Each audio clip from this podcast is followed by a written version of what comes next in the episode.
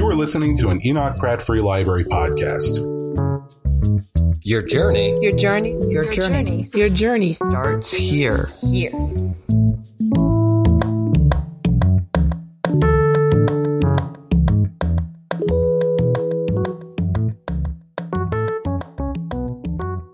Welcome, everybody. My name is Anita Kassoff, and I am the director of the Baltimore Museum of Industry.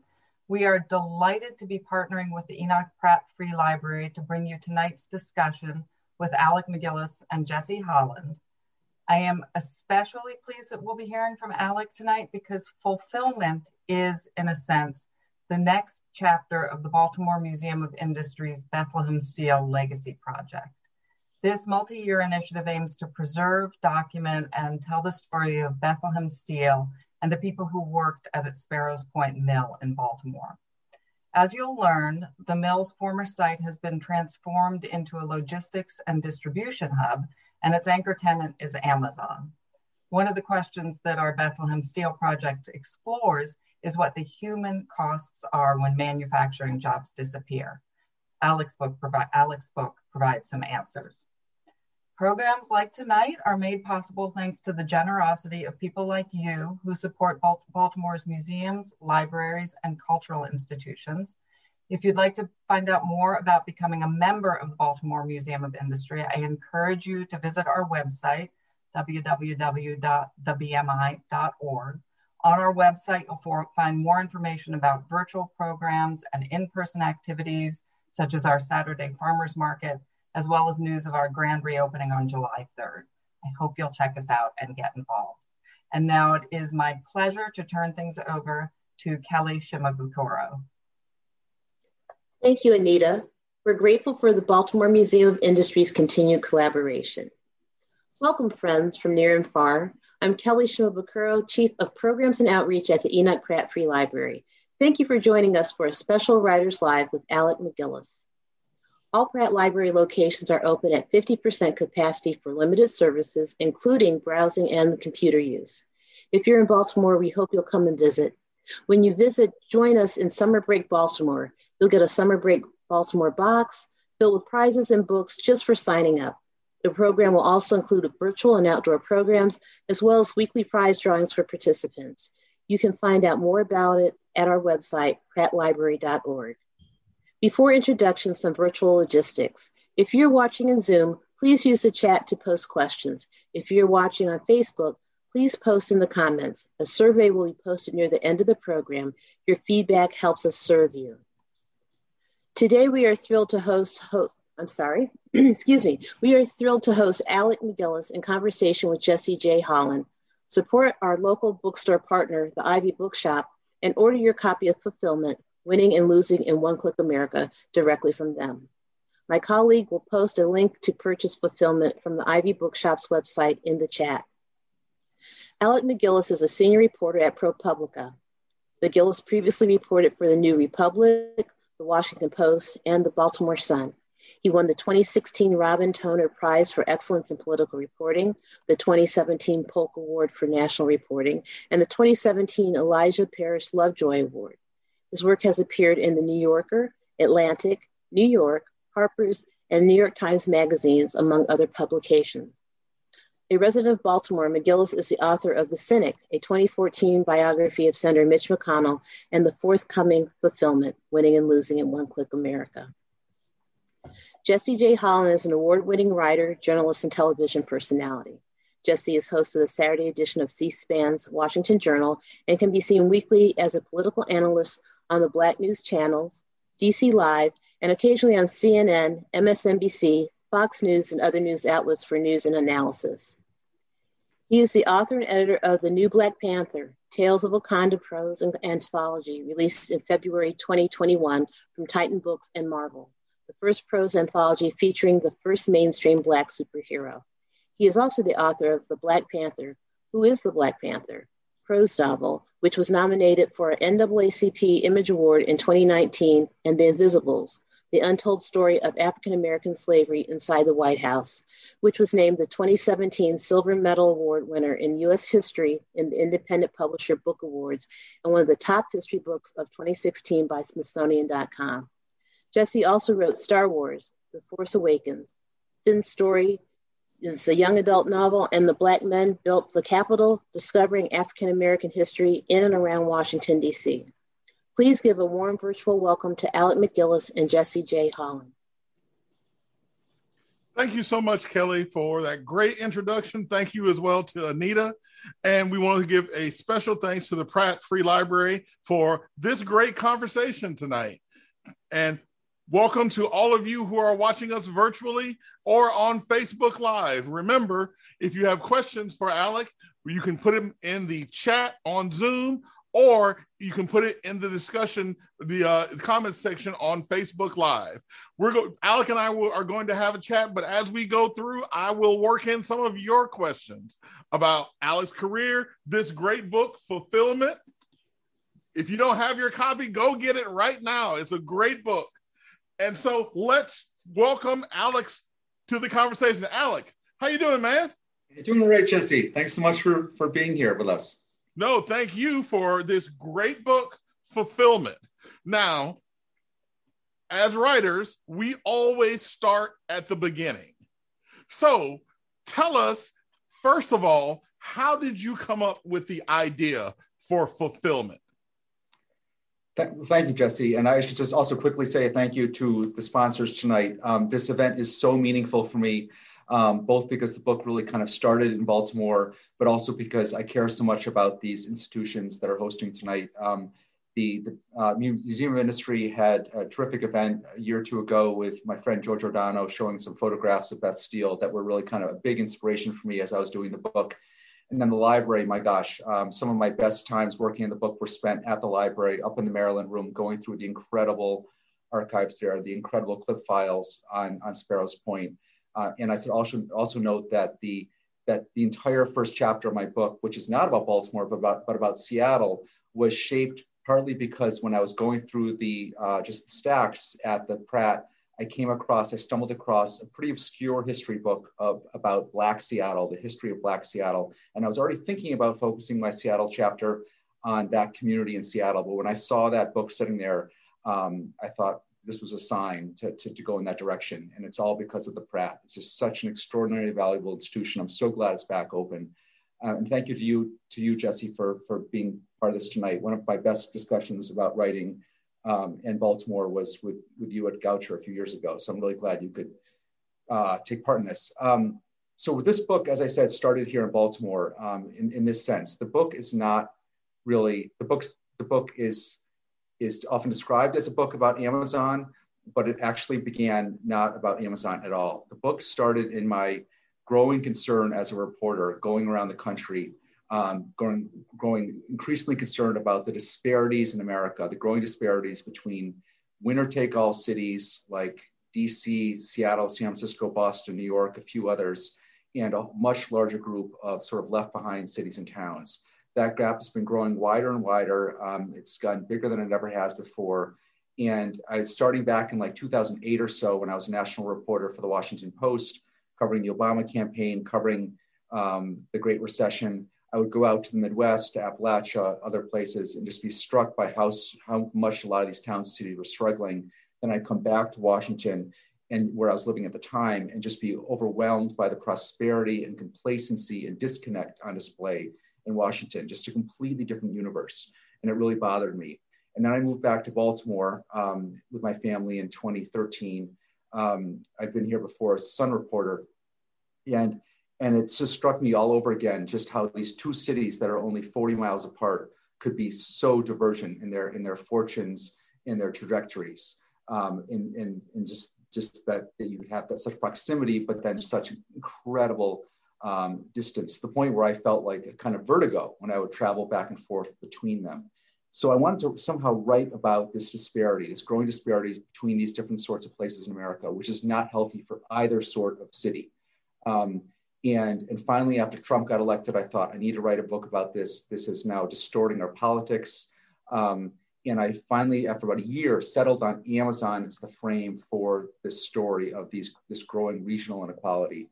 And the reason I chose Amazon is twofold. One, the company is so ubiquitous in our life now, just everywhere. that it's in, in, our in our in our daily life in our country that it serves as a good thread to kind of take you around the country to show you what we're becoming it just it serves as a good metaphor in a way for who we are today but then it's also a good frame for the story because it is itself contributing to this this regional inequality. One reason we have such incredible concentration of wealth in our country in certain places is that we have such concentration of our economy in certain companies including amazon.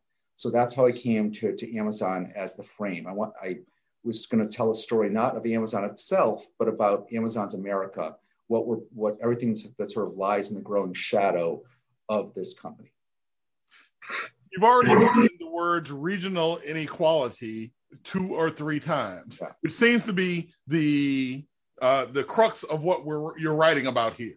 So, what regions are we talking about? Is this a north versus south? Is this west versus everybody else? Is this rural versus urban? Is this coastal elite versus heartland? Tell us the regions sure. that you're covering here and exactly what you discovered. It's it's really all those different factors kind of rolled into one. It's partly urban and rural, but it's also about the, the gaps between different kinds of cities. And it's mostly cities on the coast that are the winner take all cities. But of course, our own city, Baltimore, um, is, is, is also on the East Coast and, is, and definitely falls into the category of a left behind city. So the way I think of this is, is basically this. We've always, there's, there's actually ways to quantify this. We've always had richer and poorer places in this country, of course, but the gap has just gotten much bigger than it has before. Just like the income gap on, our, on the income ladder between the 1% and the 99% has gotten much bigger than it ever has before. We used to, back in the 19, 1980, there was only small portions of our country that had median income that was 20% above the norm or greater or 20% below the norm or, or greater. Most of our country was kind of right around the middle. Only a few cities, DC and a few others were above the norm, 20% above or, or higher. And then only a few parts of Appalachia on the deep south were 20% below the norm or lower. Now, whole swaths of the country are 20% below the average average income or lower, including pretty much the entire Midwest, entire Great Plains, um, then then huge swaths of the country are now strips of the country are are much 20% above the norm or higher. Most of the coasts, not including Baltimore. And another way of looking of thinking about this, the um, that this I love this stat. The tw- the 20 wealthiest cities in the country back in the mid 60s uh, by median income included all sorts of cities in the Midwest Cleveland, Milwaukee, Des Moines, Rockford, Illinois. Um, these now, now flash forward to, to, right now, and there are virtually no cities in the interior of the country who, who are um, who make that cut, make that list. Almost all the wealthiest cities are on the coast. So what I chose to focus on the book are two winner-take-all cities and two left-behind places. The winner take all cities are Seattle, of course, as Amazon's headquarters, which has been utterly transformed by, by, by Amazon. And then the second one is Washington, D.C. And I actually chose Washington, D.C., even before Amazon itself chose Washington for the second headquarters. The two left behind places I chose to focus on are Baltimore, um, where I live, which I care so deeply about because I wanted to get at that Baltimore Washington divide. And then, and then various cities and towns in Ohio, where I've spent a lot of time as a reporter. So those are the, the two main pairs that I that I chose to focus on. There are of course other places that I could have put in there as well. So, what makes um, DC and Seattle the winners, and what makes Baltimore and these cities and towns you're in Ohio the loser? Is it Amazon or was it something before Amazon? It's there are there are of course of course larger forces at work, um, but Amazon is is embodies them to, to an extraordinary degree. What is happening, what's been happening, you know, to put it try to sort of put it briefly is succinctly is that in the tech economy, you end up that we are the tech economy of today, you end up with a winner take all effect, a natural winner take all effect, because what happens is there's a there's this agglomer they call it the, the fancy word for it is an agglomerating effect where there's this back in the old day of the manufacturing economy, if you came up with a given industrial innovation, like say the steelmaking process, the Bessemer steelmaking process, you could go set up a steel mill anywhere in the country, anywhere that you had some basic manpower, resource, natural resources, and transportation, river or rail to get your, your product out. Now, with the tech economy, there's such so much of the value lies in the initial innovation um, of whatever it might be, whatever software or app it might be that you're that you're coming up with. And so it's all about getting all those you know great innovative minds together in proximity to come up with those innovations, getting them together in proximity with also with capital, with venture capital. Um, where the thing gets made is almost immaterial, right? That the value does not lie in in making that software. That, that's going to go overseas somewhere. The actual, the real value lies in that initial the initial innovation. So it's all about that human capital together, and the human human capital agglomerates. It, it's you. There's this. You all want to be in the place where um, where this is happening. It's it becomes very much kind of a clustering kind of effect. So you end up with something like a Silicon Valley or a Seattle. Amazon Amazon goes to Seattle in the first place for two reasons. One, because of tax uh, tax advantages, it didn't want to be in California because that would have meant having to assess sales taxes on the biggest market in the country, and that would have deprived it of, of its biggest advantage against regular booksellers.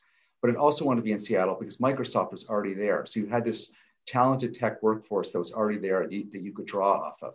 Similarly, the reason why Amazon now decides to go to Washington, D.C.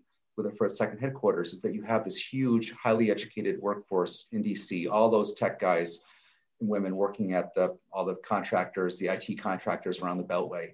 Um, there's another reason why Amazon goes to Washington, which we can get to, into later, but the main reason is that workforce. And so you end up with this winner take all effect where even though Washington is so expensive and so crowded already, you'd think they wouldn't want to go there, but they do go there because, because they want to be near that workforce. And what makes this all so especially kind of crazy is that it shouldn't matter that much where a given tech company decides to go. But in this case, with Amazon, it matters so much because the company has gotten so big. The natural, natural agglomerating effect that I'm describing in the high tech industry is made sort of all the more extreme because we've let these companies get so big that where a given company decides to go has this incredibly outsized effect.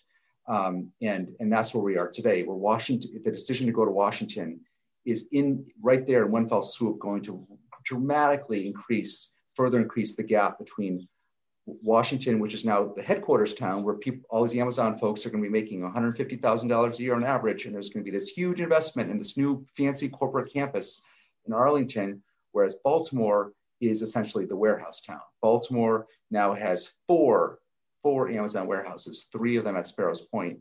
Um, and in Baltimore, we have Amazon jobs, but they're different jobs. They're $15 an hour jobs in windowless warehouses out on the edge of town. So you end up with this complete bifurcation between the headquarters city and the warehouse town. Now, one of the things that I'm always interested in as an author myself is the title of the book. So the title of the book is Fulfillment. Tell us why this book is called Fulfillment.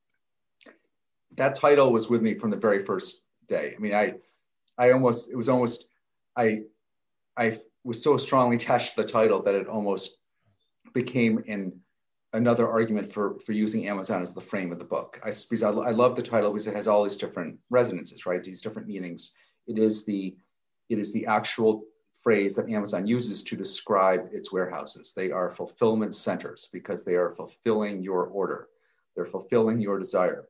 Um, and, and that's just that's a lot of the centers, including the first one in Baltimore, the one down on Broening Highway that used to be uh, the GM plant, that actually says uh, says on the outside of it Amazon fulfillment, right? That's it's a, it's very much a, a, an Amazon term of art, but of course the word also has this other other resonance, uh, uh this this sort of broader resonance of what it means to be fulfilled in life as a consumer, as a worker, um, how, how we all are constantly seeking purpose and meaning in our life. And, and what the book suggests implies is that that, that search for fulfillment has, has gotten more difficult for all of us, both as workers and also as citizens, as residents, um, because of this more sort of atomized kind of existence that and unequal existence that that has been that has been brought about. Now, one of the things that has been the um, greatest sticking point of the industrial age is the, the the financial disparity between the factory owner, the factory supervisor, and the factory worker. Now along comes Amazon mm-hmm. and its sort of new technological industrial age where you like you already said you have the well-paid or millionaire owner billionaire owner as far as amazon. You have the highly paid executives and then you have the $15 an hour warehouse jobs. Is that sort of the same disparity we saw that led to the rise of unions and led to a lot of shall we say resentment between the people who made the thing and the people who own the factories. Absolutely. I mean i just i i kept thinking about how we've kind of cycled back to this earlier moment in time and especially in the context of sparrows point where you have this you know this peninsula that became home to the, the what was in the late 50s of the largest steelworks in the world with 30,000 workers or so, that whole incredible company town there. And, and if you go back earlier in the century, when the mill first got going, you had these conditions that, that are so similar to, to, what we, to what we are experiencing today with all these workers working for way less than they're worth, um, working crazy hours, working just incredibly high productivity demands. Um, working for owners that are just, you know, living lives of just incredible plutocratic excess. Uh, one of the the owners of the of the of the mill back then had this um, the largest residence in New York City, this crazy um, mansion in New York City, and then he also had an entire village out in Pennsylvania that was built to, to resemble a, a, French peasant village. He, this was just this crazy whim that he had. So he was just, and then all these other executives at, at Beth Steel back then were were among the highest paid in the country. You had this incredible inequality between owners and the workers, um, and and then over time, of course, uh, and you also just had very difficult work conditions, very dangerous work conditions. Um, over time, it took decades. It took decades of efforts, but finally, in late 1941, um, Sparrows Point is unionized. Beth Steel is unionized, um, and which had a lot to do with World War II and the pressures on the company to, to allow a vote there, but they got unionized. And so you saw this dramatic increase in pay, far more uh, worker self determination on the job, far more say on the job. The jobs suddenly become much more sustainable, middle class, family supporting, career supporting kind of jobs. They're still very dangerous um, jobs, no question. Um, and we have to be careful not to idealize them too much. Um, but they are jobs that a lot of men, and they're mostly men, of course, find find not just um, not just you know financial worth in, but um, and you know very well paid, enough to support family, but also a real sense of meaning and identity and camaraderie with each other.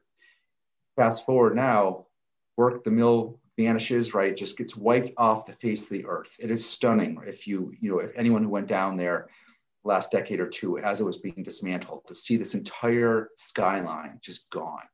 Um, you drive around there and your GPS in your car still calls out the old street names of the old town. I mean, it's eerie. And for people who used to work there, it's heartbreaking. And, and now it's been replaced by this incredible, um, you know, logistics business park with now three Amazon warehouses. And we're kind of back to square one, where you have workers once again making not what they're worth, working cr- crazy hours, crazy productivity demands with a plutocratic owner who, in this case, doesn't have a French peasant village, but he did just buy a $200 million yacht with another yacht to go along with it to, because his girlfriend's helicopter needs to be able to land on the smaller yacht or something like that. Um, and he's the richest man in the world, and he made $58 billion more last year. Um, and there is no union. We're back to that sort of square one. The work is less dangerous than the mill work, no question, but it's very physically strenuous.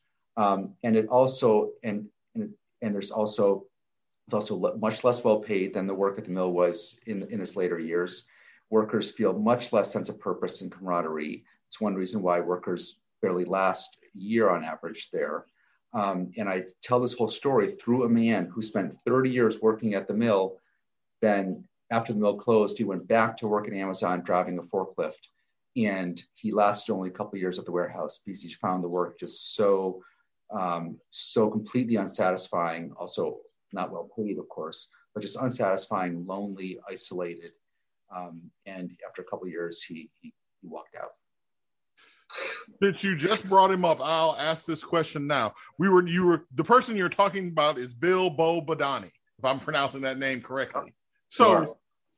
How did you find these people? What were your research methods here? How did you have a, a lot of people here who symbolize all of these problems in this new economy? How do you find these people? And when you found them, were they willing to talk to you about what for most of them was a traumatic part of their lives. So I there are, the, the people are really are at the core of the book and, and they are um, all I find them all just very deeply fascinating figures and and I found them in different ways. Some of them I had actually came across in my national reporting before I set out to write the book. So for instance, there's a young man who makes cardboard boxes in Dayton, Ohio, which really kind of puts him at the very bottom of this whole ecosystem that stretches all the way from the cardboard box maker up to Jeff Bezos at the top. I met him while I was working on a documentary about Dayton for PBS um, and just discovered what a fascinating young man he was and, and how compelling he and his family were. And, and that's sort of how he made it into the, made it into the book. Um, in the case of Bill Bodani, um, I I have actually Bill Barry to thank for helping me meet uh, meet meet Bo. Bill's uh, you know former uh, labor professor at at CCBC at the Community College of Baltimore County, a figure known to many many here in Baltimore who has very strong strong ties to the Beth Beth Steel retiree community. And I asked uh, Bill if um, if he might know any any retired Beth Steel workers whose grandsons grandchildren now worked in Amazon. Because I thought it might be nice to sort of show that generational arc. So Bill invites me to a luncheon of Beth Steel, the monthly luncheon of Beth Steel retirees out in Dundalk. And, um, and we ask if anyone there happens to have a grandson or granddaughter now working at Amazon. And after the lunch, up walks this gentleman in his late 60s and he says, You looking for someone who work, works at Amazon? I said, Yeah. He said, Me. I do. I thought, you? Not your you? and and he said, "Yeah, I drive a forklift there." Um, and and then you know we we proceeded to speak for over several months about his his life. While while we were speaking with each other, he decided to leave the job because it was just too too too grueling and too too depressing. Um, and um, but yeah, there's a lot of when you're doing a book like this, there's a lot of serendipity involved, of course, or you hope for serendipity, and that was one of those serendipitous moments. And given your um, reporting and your research here, we know, especially here in the Baltimore, DC area, that life is going to change once Amazon opens up its second headquarters in Crystal City over in Arlington.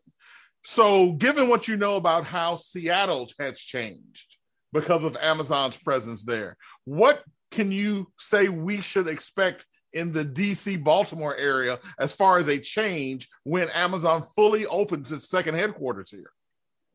Oh, it's just going to be it's going to be extraordinary. I mean, you're going to have um, you're going to have first of all, where right there at Crystal City, you're going to have this complete transformation of what's now been this, you know, somewhat sort of underpopulated um, kind of office district um, turned turned into something that resembles very strongly resembles what you now have in Seattle. The headquarters in South Lake Union, which is the neighborhood just just north of downtown Seattle, that has been completely taken over by Amazon, where you have this whole kind of urban corporate campus with 40,000 or so Amazon employees. Um, and it's just, it is, it's a surreal place to be. Um, you, um, you have just so much, just this, just to have there's such an incredible concentration of, of high paid tech workers. Um, also, lots of dogs because Amazon's very welcoming to dogs. So you have all these people walking around, um, you know, with Bluetooths and dogs.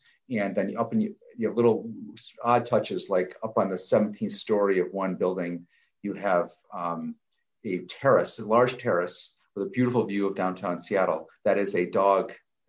It's a dog park uh, outdoors uh, on the 17th story balcony um, just just for dogs with this incredible view. Um, and then and then meanwhile, alongside that that incredible prosperity and and and sort of success and dynamism of, of the Amazon campus, you have this astonishing inequality where you just have some of the worst homelessness in the country. Seattle ranks right behind San Francisco for levels of homelessness.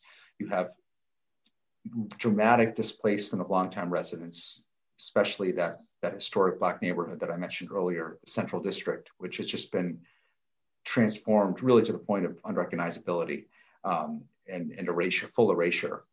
These things are already happening in Washington, of course. They've already been happening for, for some years. Washington has had incredible displacement. The, the, the, the rise of prosperity and wealth in Washington, which I talk about a lot in the book, has just caused almost unprecedented displacement, on uh, gentrification um, on levels, you know, that it's hard to find, you know, matches for the, around the around the country. Twenty thousand, by one count, twenty thousand Black residents displaced in Washington just in the last decade or so um, by the rising by, by, the rising wealth and unaffordability.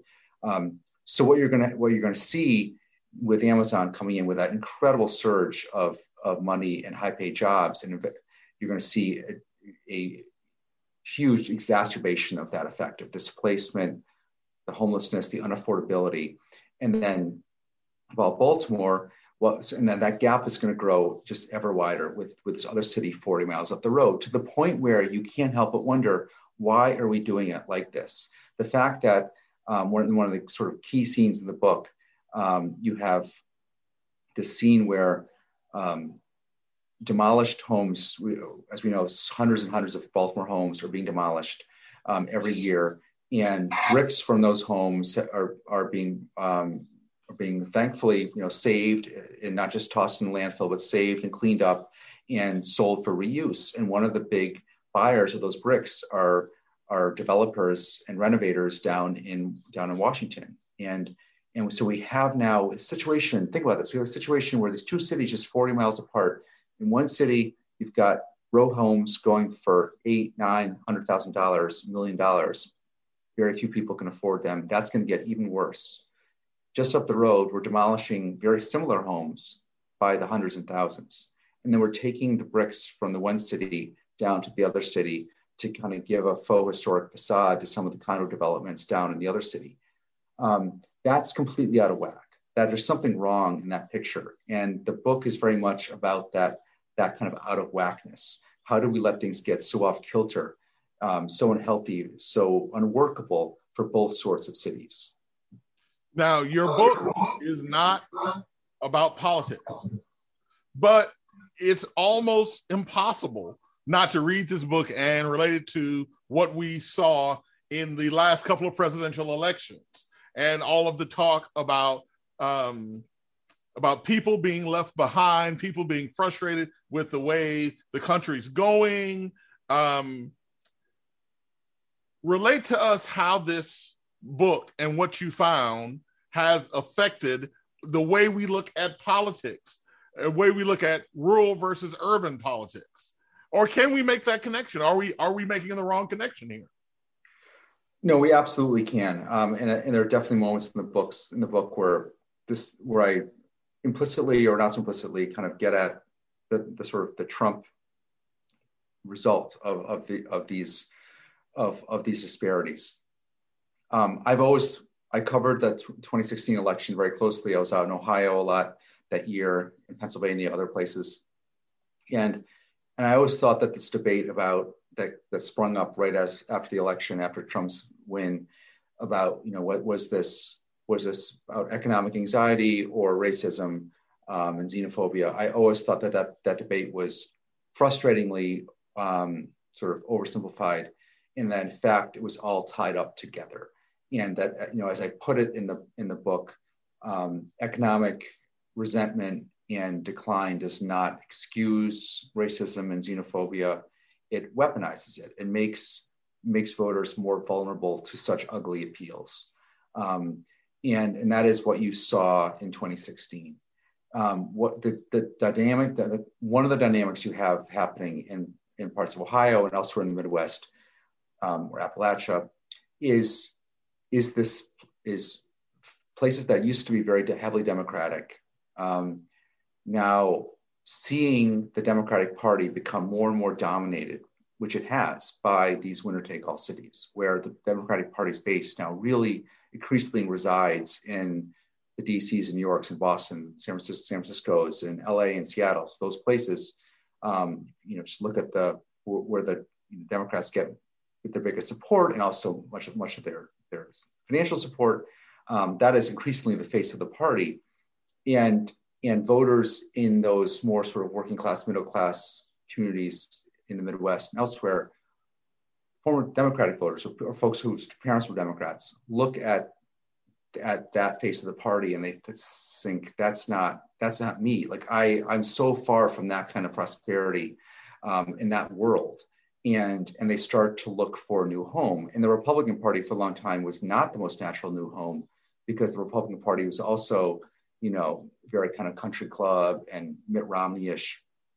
Um, but then then trump comes along and and offers this um, with those kind of those ugly, some of those ugly appeals um, as sort of a special kind of hook, I guess, offers sort of a new home for these these homeless former Democrats, and and so that that that dynamic absolutely played a part. That that resentment, that that resentment of if you're in a place that has that it used to be prosperous and you and, and, you still see the ghosts of that all around you. You see those old victorian homes that used to be where the factory owners used to live or you know the the, the house that your grandfather had that you haven't been able to keep up and you and then you see you know the down the main street just emptying out and you see everything just declining declining declining from what it used to be. And then you look and you see just you know these glim- dazzling coastal cities that now where so much of our wealth is now concentrated and those cities are now the democratic cities you're going to end up with this kind of alienation and resentment that is going to help drive you away from the democratic party um, so that's that's how I sort of made sense of that political dynamic. Are you arguing that Amazon is bad for America, or that we just need to realize the effect that the Amazon economy is having on America? That's a, that's a very that's a very good question, and of course that's um, something that that in a way that kind of touches on the response I've gotten from Amazon. I was of course speaking to the company all through the last year, and their main um, their main response to me was, "Look, we we know that um, we know that these jobs are not ideal. These warehouse jobs are tough. They're under not well paid. Um, we, um, but and you know that ideally our economy would would be giving people a different kind of um, you know different kind of existence than that more more, more sort of higher a higher kind of better paid existence. But look there are all these larger forces that are working on us as a country that haven't for years technology e-commerce globalization. Um, if it were not us in this role this incredibly dominant role um, it would be someone else um, it would be some other company named something else it just happens to be us um, and and I do think that there's something to that to some degree, that there are, there are, of course, larger systemic forces acting on us and our economy. But I'm also a really firm believer in, in, um, in responsibility and personal responsibility and personal agency and corporate agency. And the fact is that, that while there are these larger things at work, the company has made specific decisions over the years that have exacerbated these dynamics, that have made them even worse They've been especially aggressive in seeking tax, avoiding taxes um, at every level of you know government um, society. They've been they're they're especially aggressive in their in their demands of workers in the warehouses, as we saw just this week when a new report came out showing that their warehouse work injuries are higher rates than other warehouses. And, and it was their decision to put that second headquarters in Washington, D.C., in what was already the wealthiest metro area in the country. Just think if they had decided to put that second headquarters in a, in a St. Louis, in a Cleveland, or Baltimore, just how that with one fell swoop, you would have made some kind of big difference toward some kind of rebalancing um, of this off, off kilterness in our country. But as this former Amazon investor um, uh, put it to me, um, who's since kind of broken with the company and Nick Hanauer, he said, look, that's simply not how the company thinks. They're not thinking about the national, what's sort of best for the country, what's best for our society. That simply doesn't enter into it. They're thinking about what is best for the company. And they decided what was best for the company was to go to Washington, D.C., because you had the skilled workforce there. And this is the other thing I mentioned before, alluded to before, they also wanted to be near the federal government because the federal government right now is their biggest threat. Their biggest threat is not another company. Um, the biggest threat is that the federal government is going to somehow intervene, break them up, rein them in, and so, what better way to fend them off than to put your second headquarters at the seat of federal government, um, so kind of uh, envelop this, the federal government in a kind of soft power, um, and that. So that's one another reason why they decided to go there. So, Alan, that this whole Amazon competition, looking at all of these other smaller cities, or perhaps even New York, wasn't a real competition at all? In you know in hindsight it looks like we were all taken for a huge ride. I mean, it was this massive right? It was this massive spectacle. We had endless media stories about it. All these cities put in their applications for it. 238 cities and towns put in applications for that big prize they spent all this money all this time i know baltimore just spent endless all-nighters preparing their bid they were so hopeful um, for it and then in the end it turns out that the two most obvious winter cities on the East Coast get the get the prize. DC and New York. The New York one kind of blows up in the end, so it ends, you end up just with DC. Um, and it was it was just it really does seem in hindsight as if it was some kind of really bad joke. And and and the company got out of it all sorts of publicity, and also they got all this data from all these cities, all this data sort of essentially showing what cities would be willing to to give up um, at the negotiating table um, when it comes to any kind of future siting decisions. Well, at this point, I'm going to start working in some of the questions from our audience. Remember, if you have questions, put them in the comment section on Facebook or put it in the chat here on Zoom, and I'll work them into our conversation. Since we're literally we're just talking about New York City, one of the questions we have said wants to know if you can speak to the New York City experience uh, and with their experience with Amazon.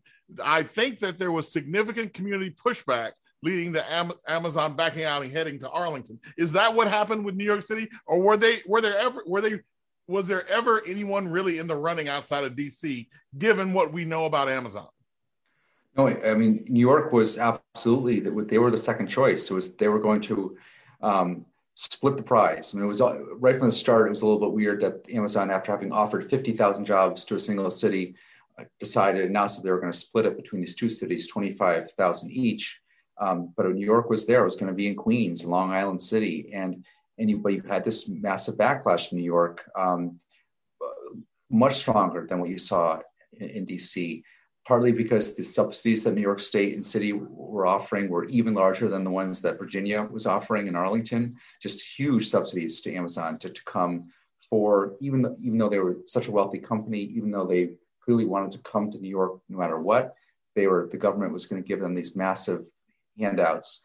Um, so big backlash over that. You also had the you had the in existence of a real kind of you know activist left in New York, led by um, uh, AOC and, and and others in New York that that sort of served to to kind of lead a pushback in a way that you didn't have in DC and Virginia. And then it, finally, you had this very interesting dynamic involving unions. Um, there, as as this kind of resistance started to bubble up in New York, um, New York officials essentially said to Amazon, "Look, we're getting all this pushback. Could you at least promise to we're going to give you these huge tax incentives, but could you at least promise that you're going to be fair and relatively hands off when it comes to possible union organizing, not at the headquarters, but at the at your existing warehouses. There are these huge warehouses in Staten Island, and there was already a lot of union ferment there, and and so the officials, Democratic officials, said, could you at least just be decent with that in as you are dealing with that union effort there and and Amazon basically at that point said, "We're out of here." That that was a bridge too far for them. That was the moment where it actually all fell apart, and and they just you know basically called up Andrew Cuomo and said, "Sorry, um, you know, uh, don't look a gift horse in the mouth. In the mouth, we're out of here." And then and so then it just fell back to just DC. So what, what was the major differences between the what they were saying in Virginia versus what they were saying in the in in New York City? Is there did Virginia just give away the store to get Amazon down down down to Virginia, or was Virginia what was left after New York City said we're not said we we we we want you to do this and we're we're not going to take it without it. No, Virginia actually. So Virginia all along was was going to be one of the two. They and they had actually interestingly they had not given up as much in terms of tax incentives. They had um, they had um, it was quite a lot, but nowhere near as much as New York had offered.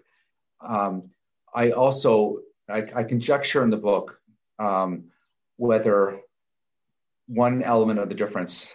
This is a little touchy. I, I used to work at the Washington Post, and I have many, many, you know, colleagues, great colleagues who still work there. But one difference in the two uh, two different places is that you already you had, had the New York Times right off the bat writing pretty critically about the about the Amazon bid there, um, Amazon headquarters there, and what it would mean, and all the subsidies and all that. And the Washington Post has in general, Amazon, the Washington Post has in general been quite good about covering Amazon in other aspects of the company. Um, they, they had a good piece just this week on the workplace injuries in the warehouses. But this whole story of Amazon's incredible takeover of Washington, um, which is goes far beyond the headquarters. It's also the massive increase in lobbying by Amazon in Washington and Jeff Bezos buying the Post and and and the um, buying this big mansion in Washington and sort of turning it into this kind of salon, power salon, all these huge federal contracts that the company is seeking for its for its cloud services. There's been an incredible kind of takeover of, of Washington by Amazon, and that story now capped by HQ2 by the second headquarters. And that story has definitely been a tricky story for the newspaper owned by Jeff Bezos to, to tell. And I, and I think we just have to reckon with that. That that this is a tough this is tough for the for the Washington Post, and um, and and it's possible that that was one reason why you saw less um, less of a kind of immediate pushback. And here's another great audience question. Um, first of all, they want you to know that they want to thank you for your great work. And they say, I've always speculated that when Amazon makes a promise of jobs and returns for tax breaks that the company already has plans and work for the next wave of technology to make the very jobs they are promising redundant. Do you have any evidence of this? And when I saw this question, I immediately thought of all these news stories I hear about Amazon drones delivering packages, which would eliminate the drivers. Right. Yeah. I mean, the, the tax giveaways for the warehouses are so confounding and Baltimore, you know, it was right there back in 2014 when the first warehouse came in on Broening Highway at the GM plant. They gave, I think it was 43 million, the city and state gave to Amazon for that warehouse. And what's so confounding about it is that the company now needs to be just about everywhere with its warehouses. It's promising one two day delivery. It has to be everywhere. It can't if you if a given city or state says no, we're not going to give you tens of millions of subsidies. They're not. They can't go to the next state. They got to be everywhere. And so cities and towns have more leverage than they realize, but nonetheless, they keep giving up these subsidies. As far as the robots go, I mean, the, the warehouses keep getting more and more automated. And the, the, biggest shift in them in the last few years has been this, incredible move from what used to have, which I think we all know that image of the picker in the Amazon warehouse walking up and down all those aisles, endless miles a day, looking for items that, that, that have been ordered and pulling them off the shelves. Um, that person in most warehouses has now been replaced by robots. You have these incredible robots. They're called the Kivas, K-I-V-A, and they zoom around. They've got stacks of shells on them, and they zoom around. Somehow manage not to crash into each other, and they bring the, the given item to the picker who's standing in place in a fixed location and simply pulling things off the shelves as they are brought to him or her by the robot. Um, so you've had that big shift. But what but the, one of the reasons that there's still so many workers in these warehouses and why they had to hire 400,000 more people last year to deal with our incredible surge in, in orders during the pandemic is that the one thing that they haven't been able to teach the robots how to do yet is grab things. It's really hard to teach robots how to grab things. Um, and things of different sizes and weights. We as humans are good at that. We can, you know, we've got our, our thumbs and we and we can sort of ad- adjust to the, the item. it's hard for robots to do that. And so, for the time being, until they can figure out how to teach robots to grab, they still need thousands and thousands of workers in the warehouses. Um, and you know, of course, who knows, you know, what will, what will come of that. But for the time being, you're seeing Amazon just continuing to ramp up its hiring by a lot um, because we are just ordering more and more and more stuff from them. The one question I didn't get a chance to ask before we got into the public questions was your experience writing this book during a pandemic.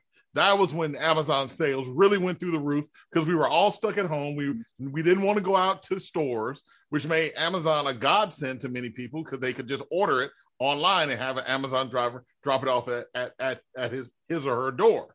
How did the pandemic change any of this, or did the pandemic change anything? And Amazon's just marching on.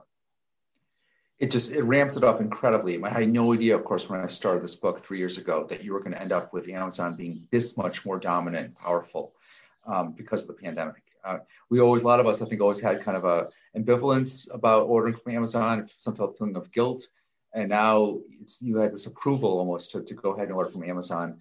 Um, you not just no longer you didn't, didn't just have to not feel guilt anymore. You can almost feel kind of virtue in ordering from Amazon. So you have this huge surge, and and it, with the surge did play into. And I saw a good question come up about the the, the, the union vote in, in, Alabama, which happened just after you know my um, my book came out. But the there's no question that that the surge in work in the warehouse, making things so much more intense and demanding in the warehouses, and also the worry about catching COVID in the warehouses has created some real um, ferment in the warehouses among workers and, and, and, and some real, has sort of ratcheted up the discontent among workers. And of course, it was not enough to, to actually carry a majority vote in the warehouse in Alabama. Um, I think the reason for that is twofold. One is that there's just the laws are so slanted against organizing right now in this country. They happen for decades. This is why we have so little unionization left in America. Amazon has knows all the tricks to to dissuading workers against um, against voting to join a union. And then I think the second reason is a broader one, which is that workers now have just gotten such lower expectations for themselves that that the notion that you know oh here's this union that's going to give you a raise up your job and make it more sort of meaningful and something you can stay at longer. A lot of workers at these warehouse jobs are not thinking of these jobs that way. They're just a job to do for now. They're going to stay only a year or so. Um, 15 bucks, hey, it's better than fast food, better than minimum wage. It's just something I'm going to do for now. It's not something you're seeking to stay with or to build some meaning around. Um, so that's a real challenge for the organizers. But I don't think the fight is not over. We have to keep in mind it took decades to organize Sparrows Point and and it's probably going to take decades to organize the warehouses. We've been talking a lot about Amazon, but one of our questions here is the dynamic the same or different for other large corporations such as Under Armour or Exelon? Very good question. The our economy in general is becoming much more concentrated um, just across various sectors. It's one reason why the antitrust debate in Washington is now such an important one. Um, Amazon is Amazon and the tech giants are, however, I think really something unto themselves, and the, the level of dominance they've they've gotten, the level of wealth they've they've they've gotten. The, you really have to almost think back to the early days of the 20th century, back to the examples of Standard Oil, some of those companies, to find a similar example of companies that essentially control both the platform and are competing against others on the platform. It's really kind of almost like the railroads and Standard Oil in that sense. Um, Walmart is, of course, another you know huge retail company. We've we worried about them for decades. But one crucial difference between Walmart and Amazon, I have to say, is for well, two. One is that Amazon has created those, helped create the wealth at, in the winner take all cities like Seattle and DC in a way that Walmart never did. Walmart made its shareholders and the Walton family very wealthy, but you didn't end up with that kind of winner take all city effect as a result of Walmart. It destroyed downtowns a lot of across the country, but it didn't produce that kind of winner take all city. Finally, Walmart does pay a lot more taxes than Amazon, not through any great virtue, but it's harder for Walmart to avoid paying federal income taxes than it is for Amazon. Walmart pays tens of millions more in taxes than, than does Amazon. Unfortunately, we're running out of time, but I'm seeing if I can squeeze one more great audience question in here. So, Alec, they're wondering if do you think this really is a matter of geography or a matter of the inability to mitigate the power imbalance between corporations and workers, including the decline of unions, corporate power to set low wages, and the basic capture of democratic institutions by corporate interests? Great question. I I really have come to think of this as as a sort of as a three prong problem eh, eh, with three different solutions. There's the problem of, of corporate power with workers, and that that fight, as I mentioned with Bessemer, is going to continue, and it's probably going to mean somehow changing the laws to make to, to, to restore the balance between workers and corporations and employers and make it easier to organize. Second, you have the, the, the, the regional problem, which for me is deeply tied to monopoly. The one, one thing the book tries to do is show that the problem of regional inequality in this country is tied to the problem of monopoly, and that that the concentration of wealth in certain places in this country is tied to the concentration of the economy in certain companies. And if we can break, if you can somehow break up that concentration in the economy, it'll somewhat help with the regional problem. And then the third one, third prong, is something I think sort of for all of us. Def- there's definitely a consumer aspect to this. The book tries to show you what is behind that easy one click, that convenience of the one click. Um, and it does, you know, without moralizing the subject, just hopefully, I think, encourage people, all of us, to um, to adopt a different approach, not to be, not to go cold turkey, not to you know, necessarily boycott the company, anything like that, but to to think more about what's behind the one click and to as much as possible try to return to the physical world around us, supporting local businesses around us, going, getting out of the house after this pandemic year, getting back to the library, getting back to the movies, movies, getting back to the theater, just re-engaging with the world around us. Because otherwise, if we're not out there supporting the places we live in, in all these different ways, supporting that physical world, that community, it will wither.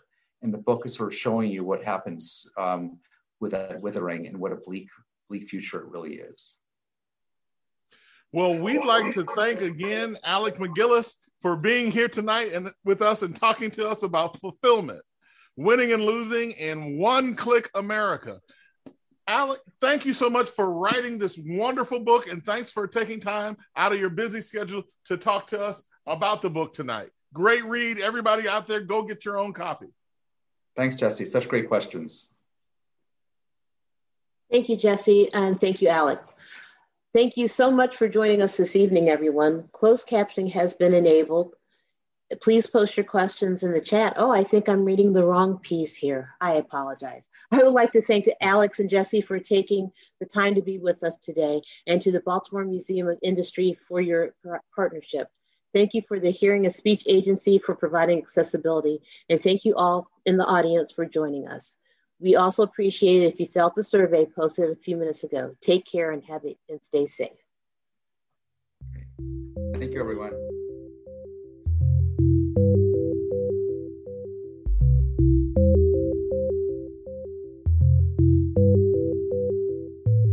This podcast is a production of the Enoch Pratt Free Library and the Maryland State Library Resource Center. For more information and to access more library resources, please visit prattlibrary.org.